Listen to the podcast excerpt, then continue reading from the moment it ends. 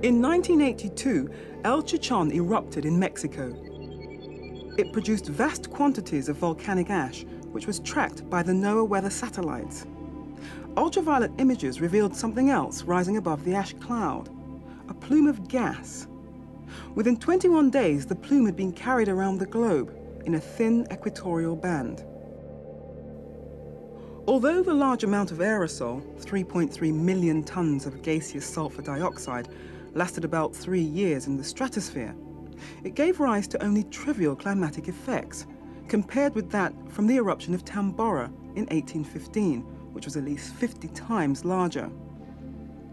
The year following Tambora, 1816, was known as the year without a summer. Steve Carey explains why. The Tambora eruption, which is the largest historic eruption we know of, caused a global cooling of about one degree centigrade. That may not sound like much, but actually when you look at some of the atmospheric disturbances on a regional level, it had very significant implications. The data from Tambora and some other volcanic eruptions indicate that, in fact, there's a reasonably strong relationship between the gases evolved into the atmosphere and the associated climatic effects. This plot shows the temperature decrease as a function of the amount of sulfur discharged for a number of historic eruptions. Mount St. Helens, Krakatoa, Katmai, and Tambora.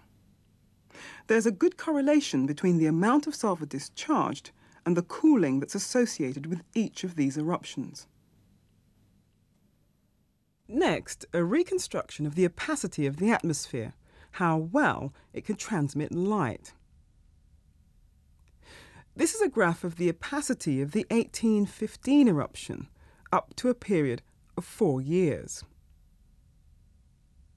Initially, there's a dramatic increase in the opacity of the atmosphere, which quickly reached its maximum at 1.4, followed by a long period during which the atmosphere cleared up very gradually as the sulfuric acid veil dissipated through fallout. Fallout, whether acid rain or volcanic ash, can be preserved in ice cores, giving us data about ancient events.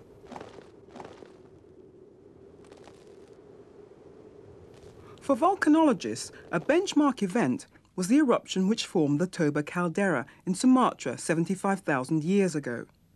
The caldera is nearly 40 kilometers wide and 100 kilometers long. About 3,000 cubic kilometers of ash were erupted, which can be traced over much of the Bay of Bengal and even 2,000 kilometers away in northern India.